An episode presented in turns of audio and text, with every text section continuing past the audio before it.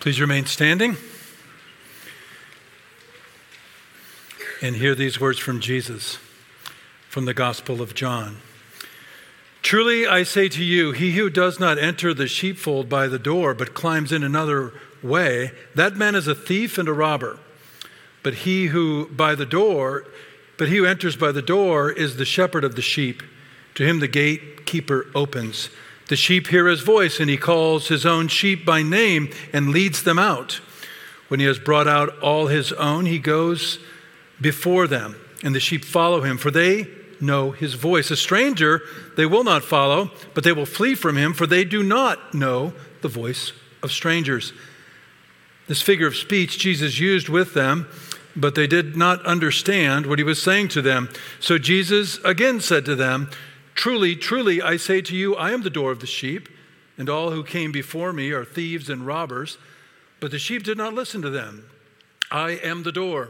If anyone enters by me, he will be saved and will go out and find pasture. The thief comes only to steal and kill and destroy. I came that they might have life and have it abundantly. I am the good shepherd. The good shepherd lays his life down for the sheep. He who is a hired hand and not a shepherd, who does not own the sheep, sees the wolf coming and leaves the sheep and flees, and the wolf snatches them and scatters them. He flees because he is a hired hand and cares nothing for the sheep. I am the good shepherd. I know my sheep, and my own know me, just as the Father knows me. And I know the Father, and I lay my life down for the sheep. And I have other sheep that are not of this fold. I must bring them also, and they will listen to my voice. So there will be one flock and one shepherd. For this reason, the Father loves me. I lay my life down that I may take it up again. No one takes it from me. I lay it down of my own accord. I have authority to lay it down, and I have authority to take it up again. This charge I receive from my Father. The grass withers and the flower fades. Amen. Please be seated. Let me pray. Gracious Heavenly Father, I thank you for this great work that this dear shepherd did for us. May we live as um, his flock. May we know who we are because we have been told so by him. We pray in Jesus' name. Amen. Well, it's good to be here. My name is Mike Kelly, as you see in the bulletin. Um, I've been called a number of things. Uh, I've got some names that high school buddies called me. I won't be sharing those. But um, my mom called me Mickey. Don't call me Mickey. That was what my mom called me. Craig, do you hear me? I don't want to be called Mickey.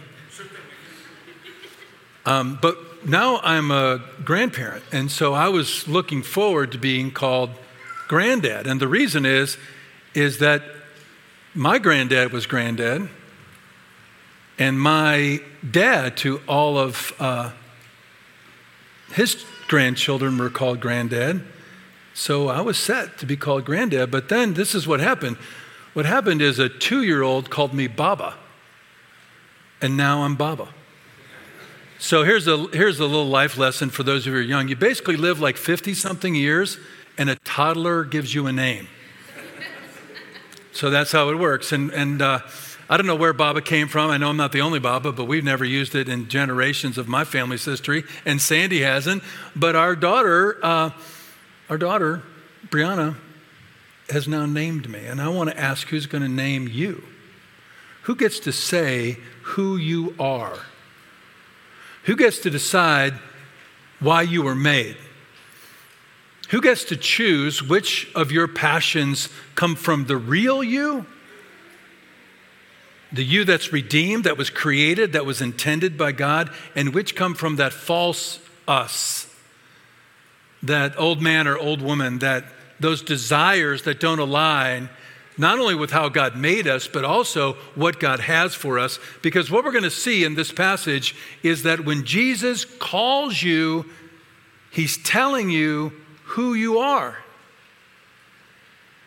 Salvation is not only an introduction to God and his work, but it's also an introduction to ourselves.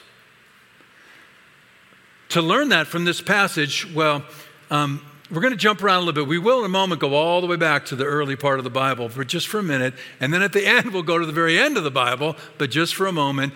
And uh, we'll take a journey to learn about how the gospel, Jesus tells us who we are. But first, I want to underline some things we've read. Listen to this. To him, the true shepherd, the gatekeeper opens the door. Listen to this. The sheep hear his voice, and he calls his own sheep by name. That's you if you're a Christian. And he leads them out. And when he has brought them out, all of his own, he goes before them, and they follow him and this is the characteristic mark of the Christian throughout Scripture. They know his voice and they will not follow strangers.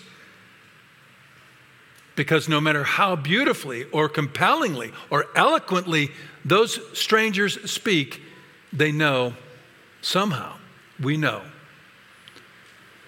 that it's not the shepherd's voice. As, as Peter said a little earlier in this gospel, Jesus said some hard things and people started to leave. And then Jesus says, Are you going to leave me too? Um, and Peter says, Where am I going to go? Where are we going to go? You have the very words of life. Later on in this same gospel, Jesus is praying and he, and he describes to the Father and to the rest of us who his people are. I gave them your word and they received it. Christianity, if you're exploring it, is uh, a message about a person and the story of God's redemption, but it comes through His Word. This is a word centered religion, a logos centered faith. And the mark of the believer is that they listen to God. Now, raise your hand if you listen perfectly to God. Please raise your hand right now. We will make you the pastor and you can finish this sermon. Well, of course, we don't, but there is um, in us an anchor that knows the voice of God and knows the voice of the world. And though we might stumble and wander some, we will always come back. And what he says in this passage, he calls his own sheep by name. So I want to talk a little bit about names. I want to give us some names in the Bible. Um, some of them we remember, some of them we don't, because I want us to understand that when the Bible talks about our name, when the Bible makes much of names, as we'll see in the end of this message from the book of the Revelation, um, it is placing the individual in the story arc of God's creation fall, redemption, and consummation. So when Jesus says he calls us by name, he's not saying, hey, hey, Mike, I, I get to call you Mickey too. He's saying, he's saying, Mike, I call you by name. I know who you are. Listen to this Adam means man. You recognize Adam. Eve means bring forth life. Abraham, his name means exalted father of many. Melchizedek, is the king of righteousness. Here's, here's one of my favorite ones Maher Shalal Hashbaz. That is Isaiah's boy. And his name means quick to the plunder, swift to the spoil. And now remember, like his buddies in grade school, they didn't need that name translated, they just knew what it meant. What about Loru Hama, not loved, Lo Ammi, not my people, Hephzibah, my delight is in her. We could go on and on. Peter is the rock, and of course, the Lord is Yahweh, I am that I am. When Jesus says he calls you by name, he's not just saying he knows you, he has a file on you. He is calling you to tell you who you are, who he's made you to be, and who he's redeeming you to be. And it's the acquiescence, our subjection to Jesus to tell us who we are that is really at the heart of discipleship. I was at a restaurant once, and the server had this really beautiful name. And uh, I asked her what it meant. My wife and I were and she goes, Oh, it doesn't mean anything. My mom just made up the name because she liked the sound of it. Well, okay. But that's fine for a name, but for a name that lasts forever, for a name that tells you who you are, what I'm telling us from Jesus is that we are more than a sound and a name that we get to fill the meaning into. Because from the very beginning, Humanity's problem in the story of the creation and the fall, why the world is the way it is, if you're exploring the message of Christianity from the very beginning, it was a, a deception about three things who God is, what His Word says, and who we are. That's what happens in the temptation in the garden. Did God really say? The Word of God, the sound of His voice questioned. What's really true about God is that He doesn't love you because you can be more than you want. That's the whole thing. This whole storyline of who God is and who we are is how the world got interrupted in the first place. It's what we've been dealing with all along. John Calvin, a great theologian, about 500 years ago, he wrote um, a, book called The Institutes, and this is the beginning, the very first sentences of his systematic theology. It says, all the knowledge we possess, that is to say, true and sound wisdom, consists in two parts knowledge of God and knowledge of ourselves. And which comes first and flows from the other is not easy to discern. If you want to figure out who you are, you listen to Jesus' voice and, and you run with him. You run to him. His name means the Lord saves. He will save you from all the false selves that you will try to build and the world will try to impose on you. And you will discover who God is and therefore who you are. That's how it works. Unless, of course, you're confident that you can figure yourself out. And if you are confident that you can figure yourself out, then surf your phone for the next 20 minutes because I'm going to be telling you that you're not. But I'll ask you this Were you qualified to identify yourself when you were 15? And how do you feel about what you thought of yourself when you were 15? What about when you were 20, if you're older than 20? Did you just nail it when you were 20? What about 30? What about 50? And what makes me think, now that I'm 61, what makes me think that I won't have a better, more godly, robust understanding of who I am if I'm 80, if I live to 80 than I am now. We need to relinquish our self understanding in order to discover who God made us to be and who He saved us to become. So that's sort of the setup. I, now we've got to do some technical work about this really important word in the Gospel of John. So we're going to look at, at one single word and we're going to see how John uses it all the way through. So you might want to, if you're taking notes, you might want to write these verses down because we're going to start in John and run through. Um, I'll try to, I'll try to um, set the stage for you so you can see what we're doing. But it's the word voice, the word sound. Um, phone, you know, you might recognize that from phonograph and others. It's, it's how John uses it. It's the word Jesus used here. They know my phone. They understand me. So when you go back, when you go back to the beginning of John in chapter 1, verse 23, John the Baptist is the first one to use it. And he says, I am a voice crying in the wilderness. That's the first one. So John the Baptist, here, I didn't even know that the Bible was put into verses when I became a Christian. So if you don't know that, that's cool. That's okay. But, uh, but John the Baptist was really the last Old Testament prophet and the first New Testament prophet. And so, so what the first word of the voice's use of that word is saying is the whole promises of God are at hand. And then the next time that word is used, Jesus is talking about the Holy Spirit. And the sound of the Holy Spirit, which blows like the tree, like the wind through the trees. He's talking to a guy named Nicodemus. And so we have the promise, all the promises of the Bible.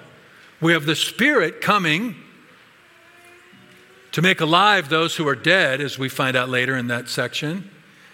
And then the next time it's in Jesus, coming out of Jesus' mouth, the friend of the bridegroom stands and hears him, rejoices greatly at the bridegroom's voice. So just take a look at what, what's happened so far in the first three uses all the promises of Scripture have been evoked.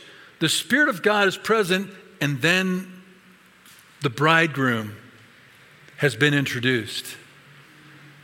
That, these, this is the background why it's so important when Jesus says, you, if you're mine, you understand my voice. You know the sound, its pitch, its tone, its message. Because the next time Jesus uses the word voice, he's saying, It's me. Truly, truly, I say to this is that last one, by the way, I told you to write verses down. I didn't give them to you. The second one is John 3 8. The third one about the bridegroom is John 3 29. Now these are John 5:25 and 5:28. He speaks with a voice they have not heard. Truly I say to you, the hour is coming and is now here when the dead will hear the voice of the Son of God, and those who hear it will live. He goes on to say, Do not marvel at this, for an hour is coming, this is 528, when all who are in their tombs will hear his voice. All this leads up, these, all this leads up the next time Jesus uses the word voice, or John does, is in our passage. He's saying, You want the promises fulfilled, the Spirit of God, the bridegroom? You want those things fused into one, then I am your shepherd, and you will hear my voice, and I will tell you who God is, who I am, and who you are. It is so emphatic for Christ that listen to what he says later. We didn't read this, I, but later on in John chapter 10, I want you to listen to this carefully because the mark of the Christian is that they heed the word of Christ, including those from the apostles and prophets that he sent to us. That's what it, that's the heart of what it means to follow Jesus. Remember, they hear my voice, and what do, what do they do? What do all the sheep do? They hear my voice and they think about it. They hear my voice and they Google it. Now, this, this is not true. You should be recognizing that I'm not telling the truth. No, they hear my voice and they follow me. The Christian life is doing what Jesus says. But listen to this. He's speaking to others. He says, You do not believe because you are not among my sheep. My sheep hear my voice. And I know them and they follow me. That's remarkable. He does not say, You are not my sheep because you do not believe. He says, You do not believe because you are not my sheep. Because I'm telling you now, is it where Jesus is saying, I'm telling you now, my sheep hear my voice, and when I call, they come. That's how we all know they're my sheep. So, what I want to ask you then, well, what do we hear? What is it about this voice that began with the promises and the prophets of the Hebrew scriptures? that was declared present by John the Baptist, that moves through hearts like a breeze through trees, that announces the bridegroom and that Jesus says is his own voice. What will you hear? And the very first thing I want you to know is that you hear love. I am the Good Shepherd. The Good Shepherd lays his life down for the sheep. I am the Good Shepherd. The Good Shepherd lays his life down for the sheep. Whatever Christ says to you, however stern, however unpleasant, however costly it appears, however stark and frightful, and he will say all these things to you if you follow him. Whatever he says, including things like, you must take up your cross and follow me and die to self. You must die to yourself. You always know that his words are loving because the one who said this to you gave his life up for you. That is the great proof of the love of God. The unequivocal moment in human history, the anchor by which you are to interpret everything God says and everything that happens in your life, and more importantly, everything that doesn't happen in your life, you are to know that the one who said this to you is also the one who gave up his life for you. All of Jesus' words are loving, but not all of Jesus' words feel kind. All of Jesus' words are loving, but they're not all comfortable. All of Jesus' words bring you consolation, but they also cost you your very life and your dreams and your passions and your desires.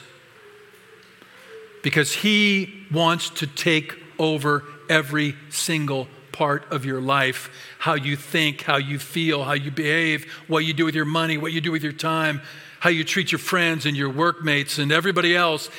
Jesus came to take over your life. The question that you and I have all the time one of them is Is he loving enough to do that? And the answer is yes.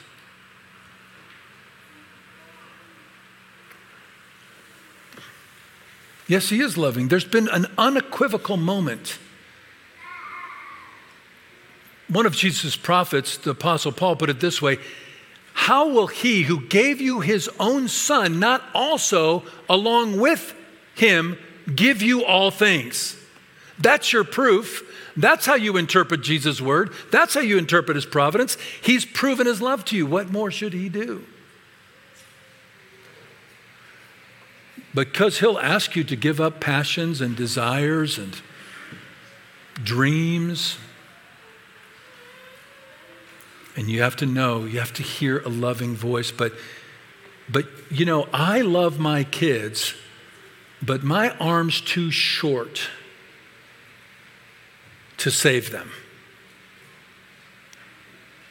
And my uh, power fails them. But the second thing, they, his sheep hear. Not only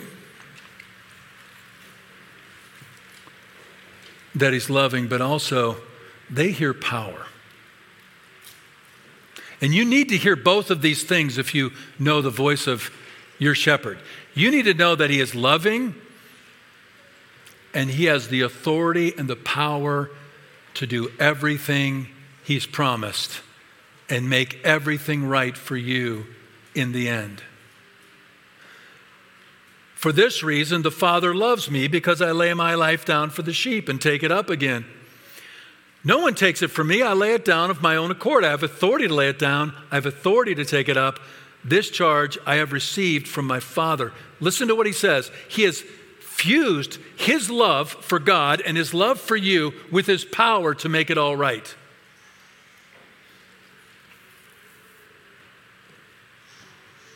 For this reason, the Father loves me. Jesus was always above everything, even when he made himself below everything. He was always the author of life, even when he let them take his life. The imminence and presence of the incarnation and the abasement of the crucifixion obscure for us in our dim eyes the exaltation and the power of Christ exhibited through everything he ever did and everything he ever said. He was not a victim swept into a cruel fate, he chose his fate.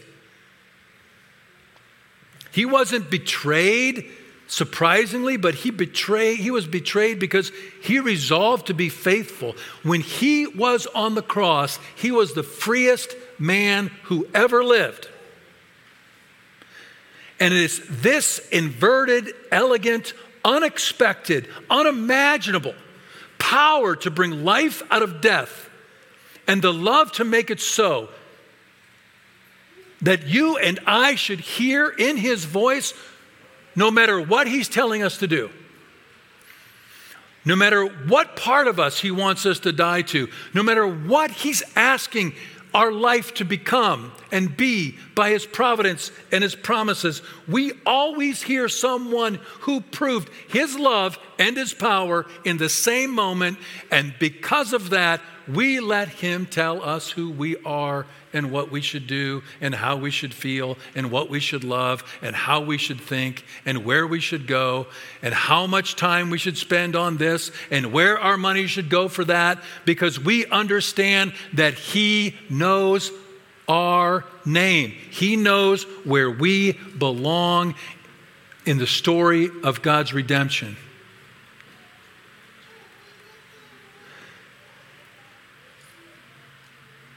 No matter what he says to us.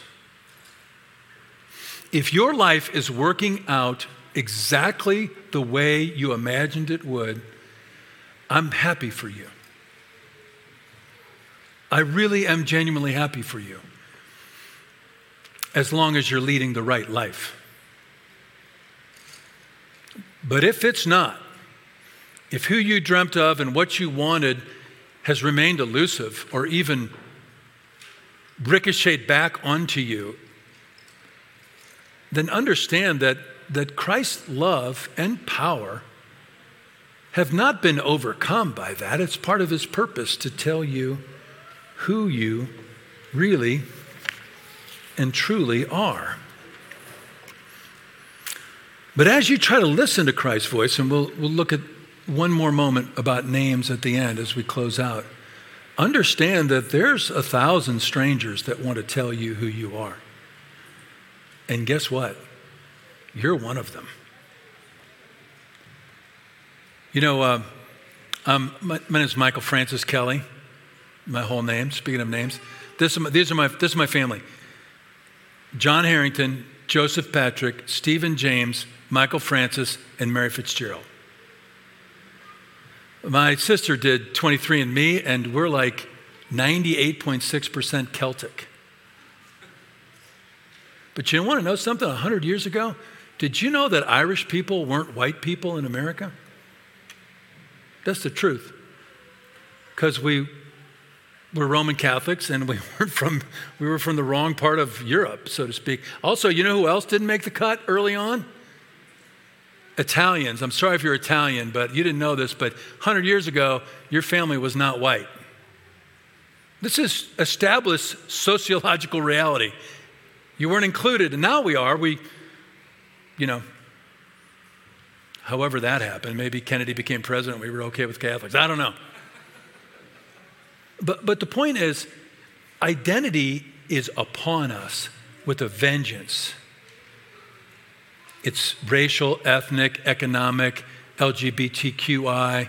But I want us to understand that that's not a, like a thing that erupted during COVID. People have been trying to name themselves differently for their, for, since time immemorial. Dominant cultures and oppressed cultures and peoples have always been trying to decide who they are. That's the whole gender, sexual thing, it's the economic thing, it's, it's, it's immigrants, it's everything. It's the way the world is because at the very beginning of sin, it started with questioning God's word, questioning his goodness, and questioning who you are. So when Jesus says,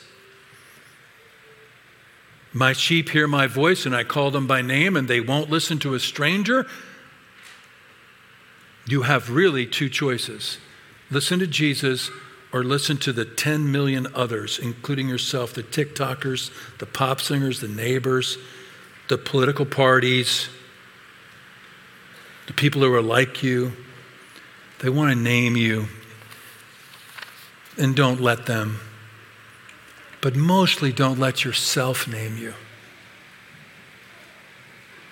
Let Jesus name you, and He will do that by His word. Every time He tells you what to do, He's telling you who you are.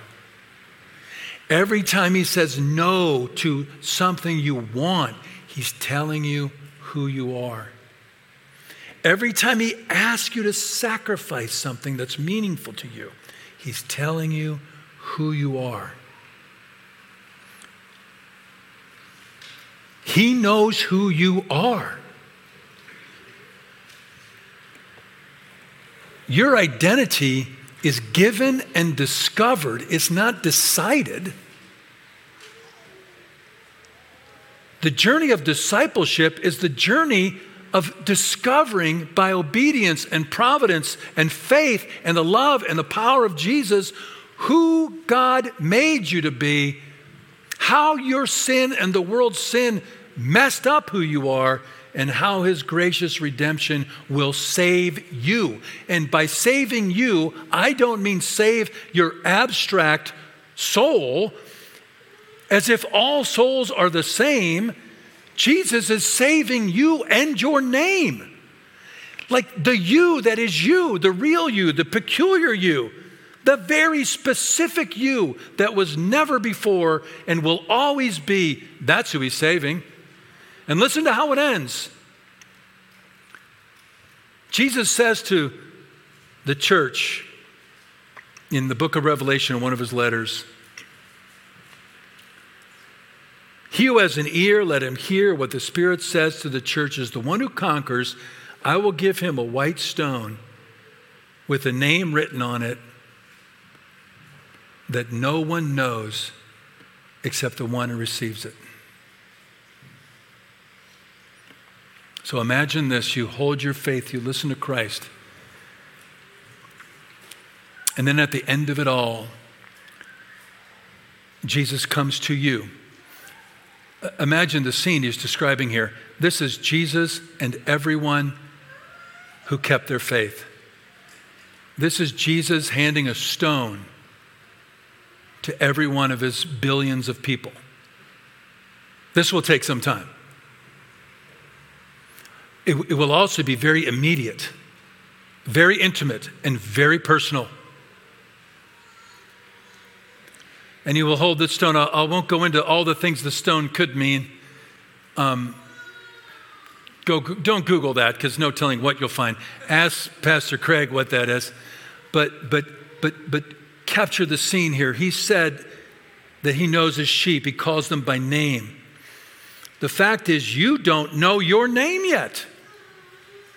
But it will be in this moment at the end when Jesus looks at you close enough to take a stone from his own pierced hand and place it in yours. And you will open that stone. You will open your hand and you will look at that stone and you will see the name by which he was always calling you. And like all those other names that we looked at at the beginning of this message, you will understand how your life and everything that hurt and everything that was full of joy and everything that happened and everything that didn't happen all fit into that perfect moment to make you who Jesus knew you were all along.